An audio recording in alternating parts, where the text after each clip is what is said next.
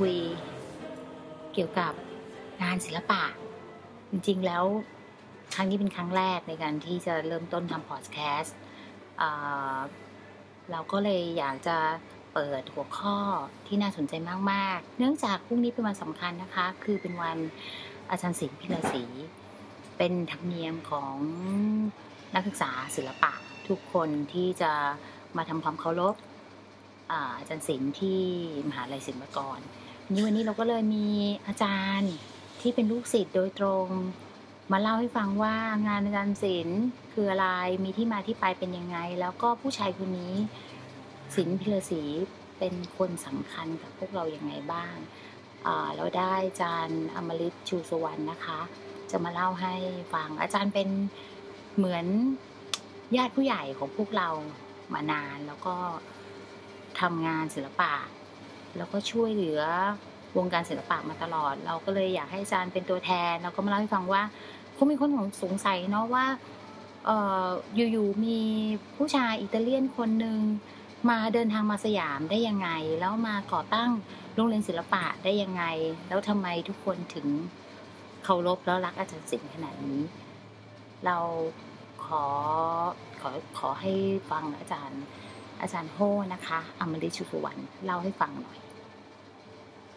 ดีครับเราจะขอเริ่มต้นจากการทำความรู้จักกับผู้ชายคนหนึ่งที่ชื่อโคโรโดเปโรจีนะฮะเรียนจบศิลปะจากสถาบันศิลปะนะฮะแห่งเมืองฟลอเรนซ์แล้วก็เชี่ยวชาญทางด้านงานประติมากรรม แล้วก็เดิมทีเนี่ยก็ทำงานนะฮะในฐานะที่เป็นเป็นประติมากรเป็นช่างปั้นนะฮะแล้วก็งานหลักๆที่ เขาเริ่มทำเนี่ยนะฮะก็ก็ส่วนใหญ่ก็จะเป็นการออกแบบเหรียญนะฮะพวกเหรียญตราต่างๆนะครับและหลังจากนั้นมาก็ค่อยๆรับงานชิ้นใหญ่ขึ้นนะฮะจนกระทั่งกลายเป็นงานงานอนุสาวรีย์หรือว่าเป็นมากรรมนะฮะในในที่สุดนะฮะทำไมเราต้องรู้จักในนามของโคโรโดเปโดจีก็คือเดิมทีพระเจ้าอยู่หัวรัชกาลที่ 5 ของเรา นะครับซึ่งท่านเนี่ยได้เสด็จประพาสยุโรปเนี่ยหลายครั้งแล้วก็มีครั้งหนึ่งที่ท่านเสด็จประพาสยุโรปแล้วก็ได้เสด็จประพาสเมืองเวนิสนะฮะเพื่อชมมหกรรมศิลปะ ซึ่งเราเรียกกันติดปากว่าเวนิสเบนเล่โอ้อาจารย์ตั้งแต่ตอนสมัยนั้นเลยเหรอคะก็จริงๆแล้วอันนั้นเนี่ยนะฮะน่าจะเป็นจุดที่เรียกว่าทำให้ศิลปะของอิตาเลียนเนี่ย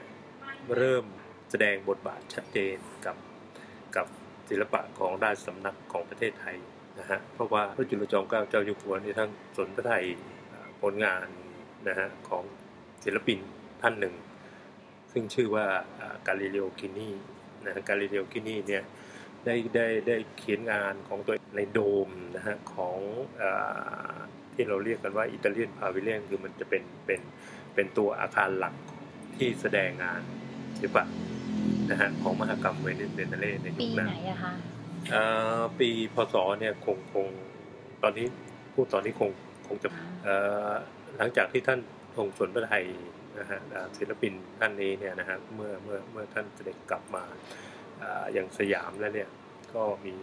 นะราชดำรัสที่อยากจะได้นายช่างคนนี้เนี่ยมานะฮะ เขียนภาพในโดมของพระที่นั่งอนันตสมาคม พระที่นั่งอนันตสมาคมเดิมทีเนี่ยมีอยู่ก่อนแล้วนะฮะแล้วก็ชำรุดทรุดโทรมแล้วก็ถูกหรือถอนออกไป แล้วก็สร้างองค์ใหม่ขึ้นมา ก็คือองค์ที่เราเห็นอยู่ในปัจจุบันนี้นะฮะเริ่มสร้างมาในในในยุคของของในรัชกาลที่5นะฮะและก็ได้กลุ่มช่างอิตาเลียนนะฮะคือตั้งแต่วิศวกรสถาปนิกไปจนถึงศิลปิน โอ้มาหมดเลยยกขบวนมาเป็นเป็นเป็นทีมช่างอิตาเลียนเลย อันนี้ต้องต้องถือว่าเป็นเรื่องเล่านะครับว่าว่าเล่าว่ารัชกาลที่5ในทรงโปรดทีมทีมช่างของอิตาเลียนเนี่ยมากนะฮะเพราะฉะนั้นเนี่ยทีมช่างอิตาเลียนก็จะได้งานหลาย ๆ งานนะฮะในในยุคของขององค์ท่านนะฮะงานชิ้นสำคัญอันนี้ก็คือคือพระที่นั่งอนันตสมาคมนะฮะซึ่งท่านเองก็ส นพระไทยแล้วก็นำเอาเขาเรียกเป็นวิทยาการสมัยใหม่ในยุคนั้นเนี่ยนะฮะในกระซองผสมเนี่ยจากอิตาลีเนี่ยเข้ามานะฮะก็ได้ติดต่อนายช่างที่ชื่อว่ากาลิเลโอคินีนะฮะกาลิเลโอคินีก็เดินทางมาสยามนะฮะพร้อมกับทีมงานท่านซึ่งจะมีผู้ช่วยชื่อริโกลีมีอะไรพวกนี้นะฮะก็ก็เข้ามาทำงานอยู่ด้วยกันในระยะเวลา 3 ปีที่กาลิเลโอคินีอยู่ในสยามเนี่ยก็ ทำโครงการจนเสร็จเรียกว่าสร้างภาพร่างนะฮะในสมัยนั้นเนี่ยจริงๆแล้วเนี่ยจะมีมีมีภาพเขียนที่จะต้องเขียนเนี่ยก็คือเรื่องราวของรัชกาลที่ 1 เรื่องราวของรัชกาลที่ 2 ที่ 3 ที่ 4 แล้วก็ที่ 5 ก็คือพระองค์ท่านเองนะฮะแต่ว่าถ้าหากว่าเราดูงานที่เสร็จแล้วเนี่ยเราจะเห็นว่ามีถึงรัชกาลที่ 6 ก็เนื่องจากว่าการสร้างพระที่นั่งอนันตสมาคมเนี่ยเป็นการคาบเกี่ยวกันสองรัชกาล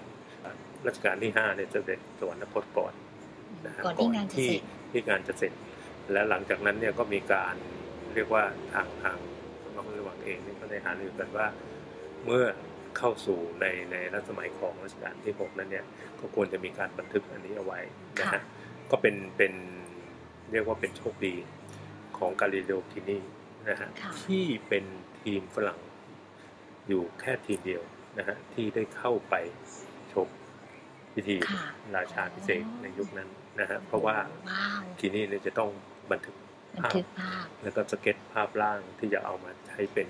เป็นภาพเขียนในพระที่นั่งอนันตสมาคมก็ก็ในยุคนั้นนะฮะเมื่อเมื่อเมื่อกินิททำงานอยู่เนี่ยก่อนที่จะทางราชการไทยเนี่ยก็สนใจที่อยากจะได้ปฏิมากรอยากจะได้ช่างปั้นมาประจำราชสำนัก เพราะว่า เนื่องจากว่าการสร้างบ้านแบ่งเมืองครั้งนี้เนี่ยก็ต้องการที่จะแบบว่าทำให้มันเกิดยุคที่มันเป็นสิวิไลนะฮะทัดเทียมตะวันตก ก็เลยอยากได้ช่างปั้นนะฮะกาลิเลโอกินีเนี่ยนะซึ่งเป็นรุ่นพี่ของโคลโดเปโรจีเนี่ยก็เลยแนะนำนะฮะเหมือนกับเป็นการเขียนจดหมายนะฮะแนะนำกลับไปหาโคลโดเปโรจีว่าประเทศสยามเนี่ยในตะวันออกเนี่ยนะฮะเป็นประเทศหนึ่งที่น่าสนใจ ถ้าหากว่าถ้าหากว่าอยากจะสร้างผลงานฝากฝีมือเอาไว้เนี่ยก็เรียกว่าเป็นโอกาสที่เป็นโอกาสที่ดีอะไรอย่างเงี้ยนะฮะก็เลยทำให้โคโลราโดเบโรจีซึ่งตอนนั้นเนี่ยนะฮะก็ก็เพิ่งจะเรียนจบใหม่ ๆ แล้วก็ไปประกอบอาชีพอย่างที่เริ่มต้นจากกันนะฮะแล้วก็ทำประติมากรรม ในช่วงระยะเวลาที่ที่ที่ได้รับการติดต่อกับ กาลิเลโอคินีเนี่ยคือตอนนั้นเนี่ยคอร์ราโด Isola d'Elba นะฮะก็กำลังปั้นอนุสาวรีย์อยู่อนุสาวรีย์นะฮะน่าจะเป็นอนุสาวรีย์แรกของของของของท่านที่ที่ได้งานทำนะฮะครั้งนี้ซึ่งตอนนั้นเนี่ยท่านสำเร็จการศึกษาจาก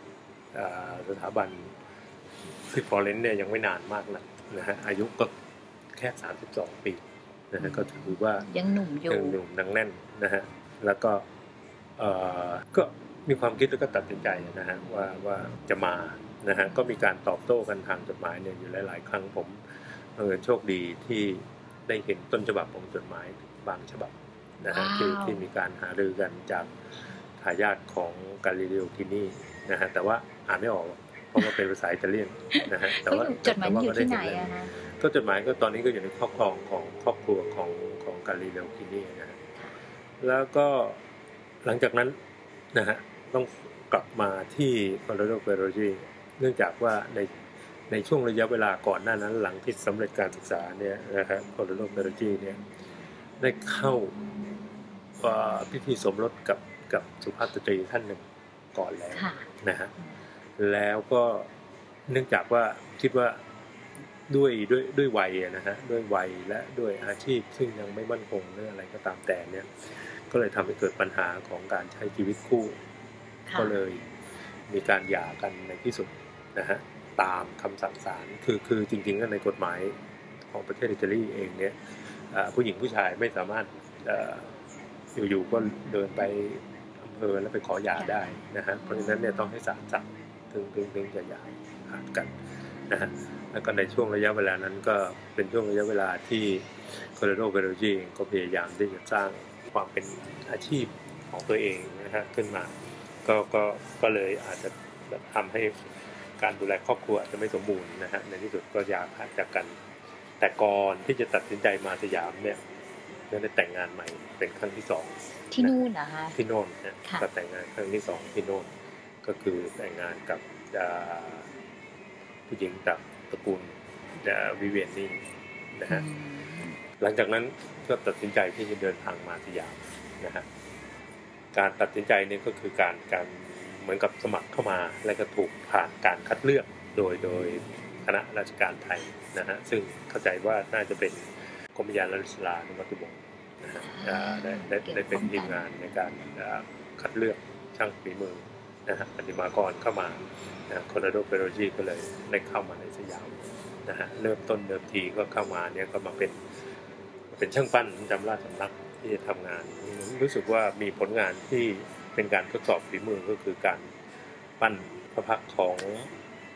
สมเด็จพระกรมพระยาณฤทธิ์นะฮะซึ่งอืมท่านเนี่ยได้ทรงทรงถอดเครื่องทรงนะฮะค่ะให้ปั้นนะฮะเอ่อครึ่งตัว ไม่ไม่ครึ่งนะค่อนนะฮะค่ะแต่เราก็จะเห็นได้ว่าแบบเป็นผู้ชายที่ถอดเสื้อ แล้วก็อีกชิ้นหนึ่งก็จะเป็นพระพักตร์ของ รัชกาลที่หกอ่านะฮะซึ่งทำให้ทุกท่านนะฮะในคณะกรรมการของราชการไทยเนี่ยยอมรับในฝีมือของคอนโดโดเปโรจีนะฮะแล้วก็คนที่เห็นคนแรกนี่คือก็พยานดลิตน่าจะเป็นกรมพระยานริตราในวัตถุวงศ์เพราะว่าท่านเองเนี่ยอ่าเรียกว่าท่านทรงโปรดมากแล้วก็ก็มั่นใจในฝีมือของคอนโดโดเปโรจีนะฮะท่านก็เลยทรงนั่งเป็นแบบให้ ปั้นสดในเป็นครั้งแรกนะฮะแล้วก็หลังจากนั้นมาก็ได้ปั้นพระพักตร์ของรัชกาลที่หกกลับมานะฮะซึ่งซึ่งคิดว่าทั้งสองชิ้นเนี่ยยังมีงานอยู่ในในกรมศิลปากรนะฮะซึ่งซึ่งสามารถดูได้ค่ะนะฮะก็หลังจากนั้นมาก็เลยทำให้โกลโดเบโรจีเนี่ยก็ได้งานทำในราชสำนักของของสยามของเรานะฮะจนกระทั่งเอ่อเมื่อทำงานไปสักระยะหนึ่ง แล้วก็เริ่ม เข้าใจกับระบบ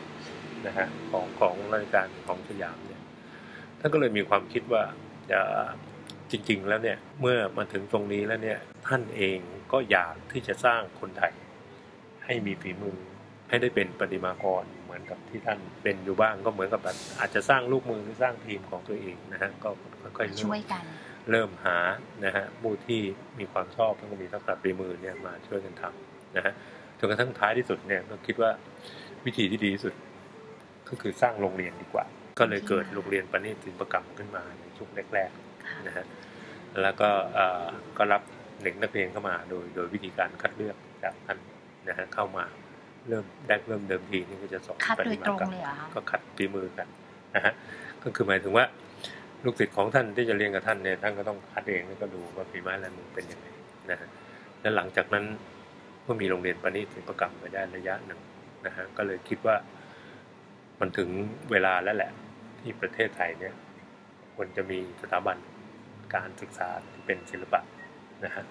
ก็เลยขอเปิดมหาวิทยาลัยศิลปากรซึ่งในเดิมแรกเลยเนี่ยคณะที่เปิดเป็นคณะแรกก็คือคณะปฏิมากรรมและหลังจากนั้นถึงมีจิตรกรรมขึ้นมานะฮะประกอบกับอ่าในช่วงระยะเวลานั้นเนี่ยนะฮะพอลโรเปโรจีเนี่ยซึ่งอยู่ในประเทศไทยและได้พา ครอบครัว แล้วก็ลูกชายลูกสาวเนี่ยเล็กๆเนี่ยมามามาเลี้ยงดูอยู่ในบางกอกด้วยเนี่ยนะฮะจนกระทั่งเกิดช่วงสงครามโลกครั้งที่สองขึ้นมาค่ะนะฮะสงครามโลกครั้งที่สองนี่เป็นช่วงที่ทำให้เกิดการผันแปรเนื่องจากว่าเอ่อรัฐบาลอิตาลีนะฮะซึ่งเรารู้ว่าช่วงนั้นเนี่ยผู้ปกครองอืมรัฐบาลอิตาลีคือมุสโสลินีค่ะนะครับ ซึ่งเป็นตรงกันข้ามกันกับประเทศไทยกับสยาม นะฮะค่ะซึ่งเราเนี่ยจะเข้ากันกับพันธมิตร ก็เลยทำให้เกิดปัญหาว่าคนอิตาเลียนที่อยู่ในประเทศไทยเนี่ยจะต้องออกจากประเทศไปนะฮะโคโลโดเบโรจีเนี่ยได้ส่งครอบครัวกลับประเทศอิตาลีไปนะฮะก็เหลือแต่ท่านที่ยังอยู่เหตุหนึ่งก็คือด้วยความรักและเป็นห่วงสิ่งที่ท่านสร้างมา ก็คือมหาวิทยาลัยศิลปากรนะฮะเพราะฉะนั้นเนี่ยในวงผู้ใหญ่ของของราชสำนักและของราชการไทยก็เลยหารือกันว่า อย่างนั้นเลยเราควรที่จะนะดำเนินการในบางอย่างที่จะทำให้โกลโดเบโรจีเนี่ยอยู่ในประเทศไทยต่อไปได้ ในสยามต่อไปได้โดยที่ไม่ต้องกลับไปค่ะนะฮะเพราะว่าถ้ากลับเนี่ยก็อาจจะไม่ได้กลับมาอีกก็อาจจะเป็นได้นะค่ะฮะก็เลยมีการแบบเปลี่ยนชื่อและนามสกุลให้กับโคโรโดเปโรจีนะฮะก็กลายเป็นสินพิรศรีนะฮะมาตั้งแต่ตั้งแต่ในช่วงเวลานั้น เพื่อที่จะเป็นการแก้ปัญหา นะฮะในการที่จะทำให้ท่านเองได้อยู่ในประเทศไทย ซึ่งท่านก็ก็ได้รับชื่อนั้นมาตั้งแต่นั้นเป็นต้นมาก็กลายเป็น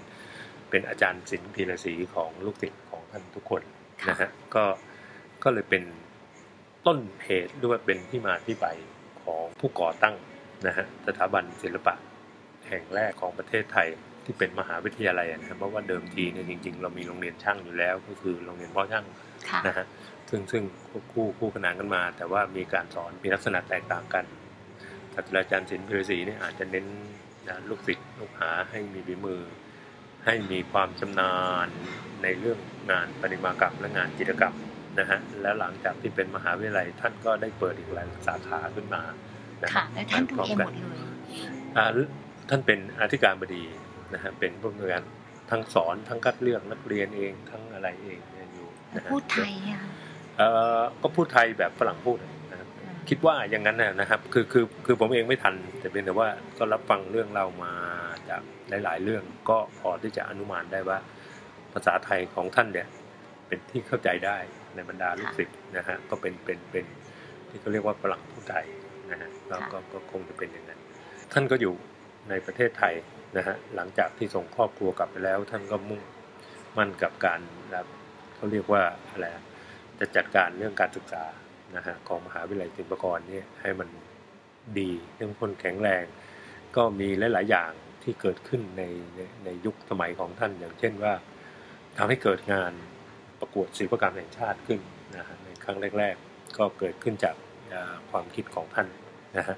ซึ่งในสมัยนั้นเนี่ยพระบาทสมเด็จเจ้าอยู่หัวภูมิพลอดุลยเดชค่ะรัชกาลที่เก้าในรัชกาลที่ 9 ได้เสด็จนะมาเป็นประธานเปิดงานทอดพระเนตรผลงานงาน ศิลปะ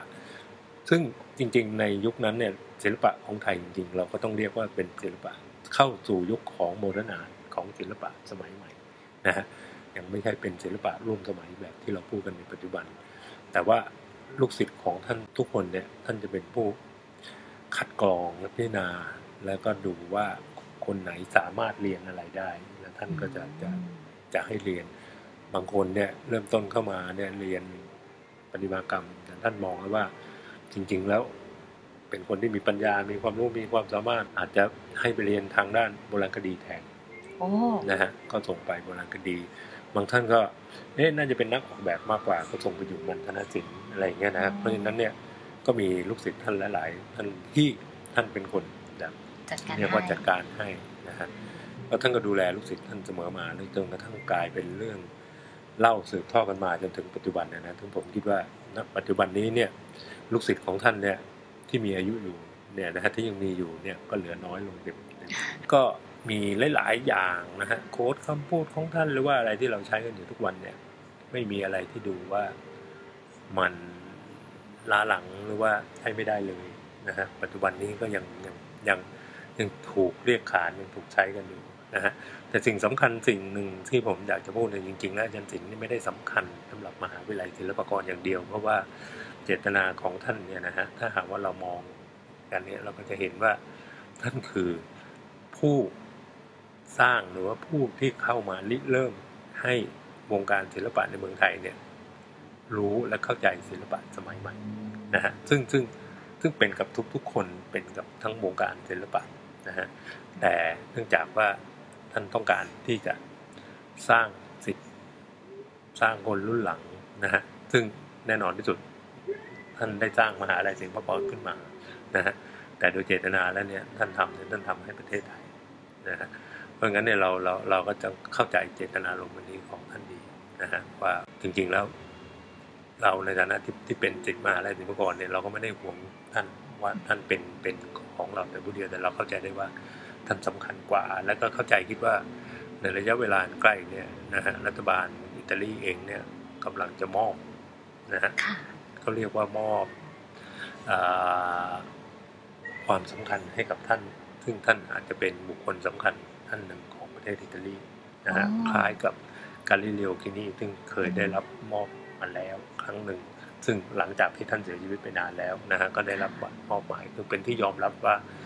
ผลงานและคุณอุปการที่ทำขึ้นเนี่ยเป็นประโยชน์กับประเทศชาติเขาสร้างชื่อเสียงให้กับประเทศชาติเขาเขาก็เลยยกย่องคล้ายๆ กับเป็นศิลปินแห่งชาติของเราอย่างเงี้ยนะกับกับก็ก็ก็เป็นอย่างนี้ส่วนอาจารย์ศิลป์เองนะฮะปัจจุบันนี้เนี่ย15 กันยานะครับของทุกปีเนี่ยเราก็จะมีกิจกรรมที่เป็นวันที่ทำไมระลึเป็กนวัถึนงนี้อะคะจริงๆจริงๆเนี่ยวันที่ 15 กันยาเนี่ยคือวันวันเกิดของท่านนะฮะค่ะคือ ตั้งแต่สมัยที่ท่านยังมีชีวิตอยู่ลูกศิษย์ลูกหาก็พยายามที่จะจัดงานวันเกิดให้ท่าน ซึ่งท่านไม่ค่อย อยากให้จัดเท่าไหร่ก็รู้อยู่ว่า เด็กๆก็ไม่มีตังค์หรอกอะไรเงี้ยค่ะก็จะมีคำพูดแบบที่ท่านพูดว่าท่านนายรักฉันนะนายทำงานนะอะไรพวกเนี้ไม่ยต้องนะให้อะไรหรอกใช่ไหมคะอ่าฮะก็ไม่ต้องมาจัดงานให้ฉันหรอกหรืออะไรค่ะอย่างเงี้ยนะทำงานดีกว่าฉันคิดถึงฉันก็ก็ทำงานอะไรเงี้ยแต่ว่าเด็กติดก็พยายามที่จะ จัดงานให้ท่านถึงเป็นเล็กๆ น้อยๆ อะไรก็ก็ก็จัดก็จัดให้ท่านมาทุกปีนะฮะจนกระทั่งช่วงปลายชีวิตของของท่านเนี่ยท่านก็มีการแต่งงานอีกครั้งหนึ่งค่ะหลังจากที่ครอบครัวที่สองของท่านเนี่ยได้กลับไปอยู่อิตาลีแล้วก็ไม่ได้กลับมาอีกเลยท่านก็แต่งงานกับผู้หญิงอีกท่านหนึ่งนะฮะถึงคุณมารินี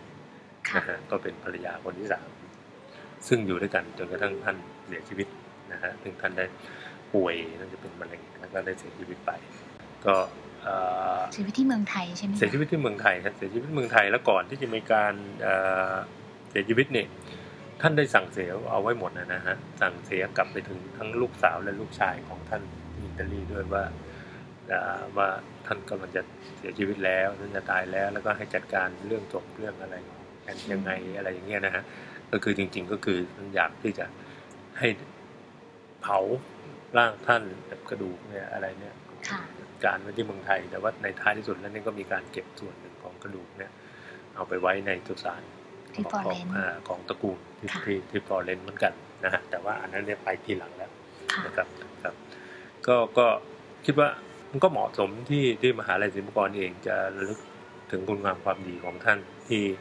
ที่ได้สร้างมหาวิทยาลัยขึ้นมาจนกระทั่งแบบมหาลัยศิลปากรเนี่ยมีชื่อเสียง ทางด้านศิลปวัฒนธรรมนะฮะทียบเท่ากับประเทศอื่น ๆ หรือว่าทำให้ให้เหล่าศิลปินของเราเนี่ยเป็นที่รู้จักในนานาชาติขึ้นมาเนี่ยเราก็ต้องยอมรับว่าอันนี้คือคุณอุปการที่ที่จันสินได้สร้างแล้วก็ทิ้งเอาไว้ แล้วก็สืบทอดลงมารุ่นต่อรุ่นรุ่นต่อรุ่นนะฮะจนมาถึงรุ่นรุ่นพวกเราณปัจจุบันนี้ถึงแม้ว่าเราเองจะไม่เคยเรียนกับท่านนะฮะแต่ว่ามีความรู้สึก ถ้าคุณอยู่ในมหาศิลปากรคุณก็มีความรู้สึกเหมือนกับว่าคุณอยู่กับอาจารย์สินตลอดเวลานะฮะเพราะว่าอืมเรื่องที่เล่าเรื่องที่คุยเอกสารที่เอ่อเราค้นหาเนี่ยนะในเรื่องของท่านเนี่ยมันเหมือนกับ มันจะค่อยๆซึมซับเข้ามาในตัวเราทำให้เราได้รู้และเข้าใจนะฮะผมว่าอาจจะไม่เคยได้เรียนกับท่านเลยแต่ผมผมได้เรียนกับลูกศิษย์ของท่าน ซึ่งอาจารย์ในที่สอนรุ่นผมทุกคนเนี่ย แทบจะทั้งหมดเนี่ยเรียนมากับอาจารย์สิงห์มาก่อน เพราะฉะนั้นเนี่ยก็จะเล่าเรื่องของท่านอาจารย์สิงห์เนี่ยได้ ผมโชคดีว่าผมเรียนศิลปะจากโรงเรียนมัธยมต่างจังหวัดเมื่อก่อนเนี่ยค่ะมีลูกศิษย์อาจารย์สิงห์สอนศิลปะเป็นอาจารย์ในโรงเรียนผมนะฮะท่านก็เล่าให้ฟังว่าอาจารย์สิงห์ดูงานของท่านแล้วบอกว่าให้ท่านเนี่ยไปเรียนที่มานศิลป์นะอย่าเรียนที่จิตรกรรมเลย เพราะว่าท่านมีนิสัยคล้ายๆนักออกแบบนะฮะค่ะแล้วก็ท่านก็ไปเรียนจนกระทั่งได้อนุปริญญาที่มันนศิลป์แล้วก็ออกไปก็ไปเป็น ครูนะฮะสอนอยู่ในจังหวัดท่านก็จะพูดถึงอาจารย์ฝรั่งอาจารย์ฝรั่งในสมัยก่อน ผมก็จะไม่เข้าใจว่าอาจารย์เล่าใคคืเรื่องาจาย์ฝรั่งเล่าเรื่องที่ที่ได้ยินมาแล้วเป็นเรื่องที่แบบว่าทำให้ลูกศิษย์แบบว่าพูดถึงแล้วแบบประทับใจ หรือว่าทำให้เป็นเอ่อเป็นแรงบันดาลใจที่ทำให้ทำงานศิลปะช่วงที่อาจารย์ศิลป์ยังมีชีวิตอยู่ก็จริงๆแล้วเอ่ออาจารย์ศิลป์เนี่ยมีเขาเรียกว่าอะไรมีการสอนกับลูกศิษย์เนี่ยใน ในหลาย ๆ อย่างแล้วก็หลาย ๆ สิ่งที่ท่านสอนไปเนี่ยนะก็ถูกบันทึกเอาไว้แล้วก็เป็นเล่าสืบทอดกันมานะฮะขั้นอันหนึ่งที่ท่านพูดแล้วสำหรับผมเนี่ยสนใจก็คือ ท่านบอกว่าจริง ๆ แล้วศิลปะเนี่ยมันคือศาสนาหนึ่งนะฮะค่ะท่านเองเนี่ยท่านอาจจะไม่ได้แบบนับถือศาสนาอะไรหรอกโดยโดยโดยความรู้สึกที่แท้จริงของท่านแล้วแต่ท่านเนี่ยมีศิลปะเป็นศาสนานะฮะแต่ท่านก็บอกว่า เนี่ยเอ่อคนเราเนี่ยอดข้าวเนี่ยมันอาจจะแย่ร่างกายมันอาจจะไม่ให้อ่อนเพลียแล้วมันจะตาย แต่ศิลปินเนี่ยถ้าหากว่าปล่อยให้เขาอดไม่ให้ทำงานศิลปะเนี่ยเขาอาจจะตายได้เพราะว่านี่แหละคือคือคือชีวิตคือชีวิตนี่คือคือความเป็นศิลปินนะฮะคิดว่าสิ่งเนี่ยที่ท่านพูดเนี่ยพูดเพื่อที่จะให้ลูกศิษย์ท่านเนี่ยเพิ่มเติมนั่นก็เข้าใจได้ว่าคนที่ทำงานศิลปะเนี่ยมัน ต้องมีชีวิตอยู่ยังไงนะค่ะฮะต้องต้องมุ่งมั่นนะก็ก็เป็นอะไรที่ที่ที่ตัวเองก็ชื่นชอบกับคำเหล่านี้ที่ท่าน แล้วก็คำหนึ่งที่เราใช้กันมาทุกวันนี้ก็คือพรุ่งนี้ก็สายเสียแล้วนะฮะเอ่อก็เหมือนกันนะฮะก็คืออย่าผัดวันประกันพรุ่งถ้าจะทำอะไรก็ต้องทำตั้งแต่วันนี้เลยอะไรเนี่ยนะฮะซึ่งซึ่งซึ่งเป็นอะไรที่เป็นเป็นเป็นจริงหมดนะฮะค่ะและเราก็ยอมรับกันอืมเอ่อ พรุ่งนี้เป็นวันอาจารย์ศิลป์อาจารย์ฝากสำหรับคนที่จะได้ฟังสิ่งที่อาจารย์เล่าเกี่ยวกับอาจารย์ศิลป์หน่อยว่าพรุ่งนี้มีอะไรยังไงฮะก็คือจริง ๆแล้วเนี่ยเท่าที่ฟังมานะฮะว่าตั้งแต่สมัยตอนตอนที่ท่านยังมีชีวิตอยู่เนี่ย วันเกิดของท่านหรือว่าวันที่15กันยาเนี่ย ท่านไม่ชอบให้จัดงานสนุกสนานรื่นเริงหรอกเพราะมันท่านบอกว่ามันเปลือง เสียเวลาทำงานดีกว่านะฮะแต่ว่าลูกศิษย์ก็จัดมาตลอดนะจนกระทั่งผมเข้ามาเป็นนักศึกษาผมจำได้ว่าในปีนั้นวันวันอาจารย์ศิลป์เนี่ย15กันยาเนี่ยเป็นวันที่จริง ๆ ก็เป็นวันที่เรียบง่ายมาตลอดนะเช้าว่าอาจจะมีการวางช่อดอกไม้ที่บริเวณอนุสาวรีย์ของท่านที่ที่วิทยาเขตท่าพระเนี่ยนะฮะที่กรุงเทพเนี่ยและหลังจากนั้นในตอนบ่ายสักประมาณบ่ายสองบ่ายสามเนี่ยจะมีวงซิมโฟนีของทหารเรือ มาบรรเลงเพลงคลาสสิกให้ฟัง แล้วก็จะมีการเสิร์ฟเครื่องดื่ม ก็เป็นน้ำชาเป็นเป็นเป็นเป็นเหมือนกับแบบ afternoon tea ค่ะนะฮะแค่นั้น และหลังจากวงจบงานก็คือจบนะฮะค่ะเรียบง่ายมากไม่มีค่ะอะไรที่มากไปกว่านั้นนะฮะแต่ว่าเราก็จะเห็นวิวัฒนาการว่ามันจะค่อย ๆ เปลี่ยน ไปนะฮะจนกรทุกทั่งปีจทุนกปีทุกค่ะปีจนกระทั่งแบบมันกลายเป็นว่าวันที่ 15 กันยาเนี่ยกลายเป็นงานสำคัญเป็นเหมือนกับงานสำคัญที่สุดนะฮะของปีของมหาวิทยาลัยศิลปากร ซึ่งปัจจุบันนี้เนี่ยเรามี 3 แคมปัสใหญ่ เรามีงานทั้ง 3 แคมปัสเลยอืมอย่างเงี้ยนะฮะก็ก็ก็เป็นอะไรที่เรียกว่าชาวศิลปากรรอคอยนะฮะค่ะกันทุกๆคนนะฮะก็คือวันที่ 15 กันยาอยากที่จะ รอเวลาที่จะได้จุดเทียนร้องเพลงซันตาลูเชียนะฮะแล้วก็อะไรเอ่อเก็บของที่ระลึกของค่ะปีที่อาจจะพิมพ์เป็นธงเป็นอะไรมา ทุกคนก็จะไปรอเวลานั้น แล้วก็จะได้เก็บกลับไปเป็นที่ระลึกอันนั้นจนกลายเป็นเป็นประเพณีกันไปแล้วนะแล้วฮะเพลงซันตาซันตาลูเชียนี่มายังไงอะเอ่อทราบมาว่าซันตาลูเซียเนี่ยนะฮะจริง ๆ แล้วมันคือเพลงที่ท่านชอบฮัมในขณะที่ท่านทำงานค่ะ นะฮะไม่ได้ไม่ไม่ได้เป็นร้อง เพราะว่าจริงๆแล้วซันตาลูเซียมันเป็นเพลงของชาวเรือค่ะนะฮะซึ่งซึ่งเอ่อท่านเองเนี่ยเป็น Fiorentini นี่คนละส่วนกันนะฮะเพลงซันตาลูเซียน่าจะมาจากทางใต้คือมาจากนาโปลีจากอะไรแต่ก็เราทุกคนก็มีสิทธิ์ที่จะชอบเพลงใดเพลงหนึ่งนะฮะท่านก็อาจจะทำแล้วลูกติดก็จะจำทำมันนี้ได้ ก็เอามา นะฮะอืมแกะเนื้อร้องเอามาค้นหาแล้วก็มานะฮะจนกระทั่งแบบเราทุกคนเป็นที่แปลกใจกับคนอิตาเลียนมากเวลาแบบมามหาลัยศิลปากรว่าค่ะพวกเราร้องเพลงอะไรนะคล้ายๆ เพลงซันตาลูเซีย เพราะว่าเนื้อร้องเราไม่ใช่นะฮะค่ะเพราะว่าเราออกเสียงสำเนียงอาจจะไม่ไม่ถูกนะฮะแต่ว่าเราก็ร้องกันมาจน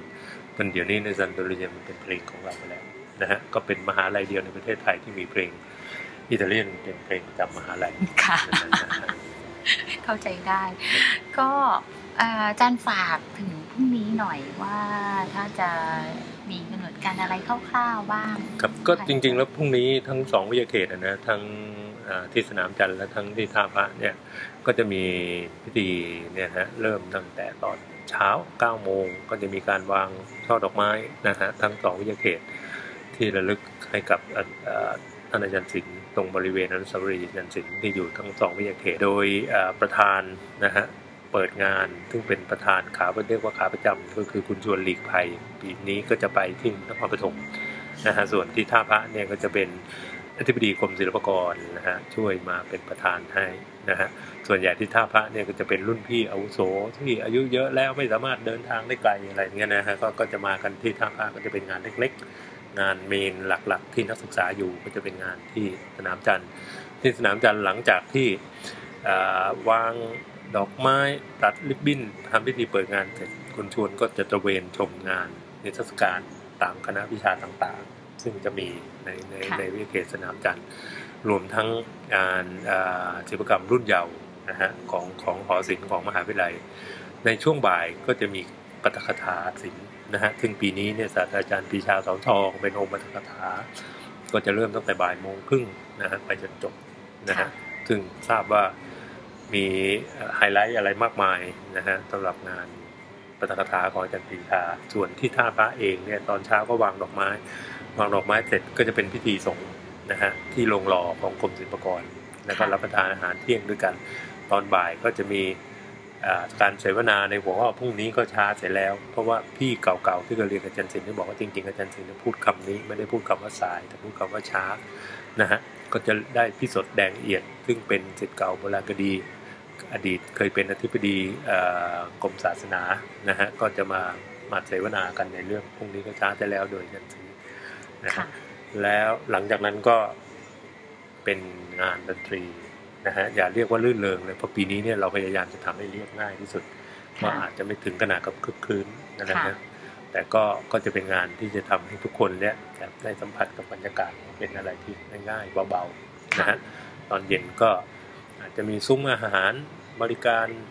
เล็กน้อยนะฮะรวมทั้งอของที่ระลึกจากกลุ่มนักศึกษาจากกลุ่มสมาคมต่างๆอะไรพวกนี้ถ้าพรุ่งนี้ใคร ที่สนใจนะคะ ก็หรือเป็นไม่จำเป็นต้องเป็นลูกศิษย์โดยตรงก็ได้นะคะ แต่ว่าทำงานศิลปะแล้วก็สามารถเราเราสามารถเข้าไปไหว้อาจารย์ได้ เพื่อลำลึกถึง